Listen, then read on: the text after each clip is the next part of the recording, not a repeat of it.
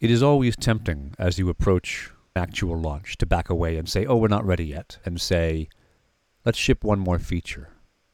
And say, if we only had a little better design, it'd do better. You have to fight that temptation because the sooner you launch, the sooner you learn, do we need that feature? Does that design really matter? Is it more important to add this or that to the product? Launching is how you learn these things. Ideally, you should launch something right when you're still a little bit embarrassed to put it out there in public. Sharing something that's raw and new and hasn't got all the the sprues and the seams knocked off yet attracts a certain type of person.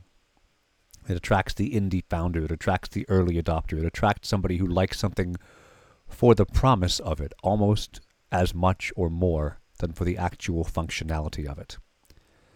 The same kind of person who backs a Kickstarter from a first time untested founder is the kind of person who wants to see the cool new thing before it's really ready.